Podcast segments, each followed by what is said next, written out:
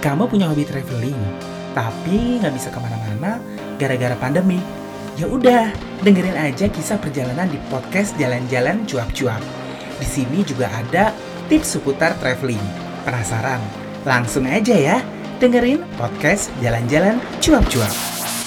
Podcast Jalan-Jalan Cuap-Cuap dipersembahkan oleh denganwahyu.com.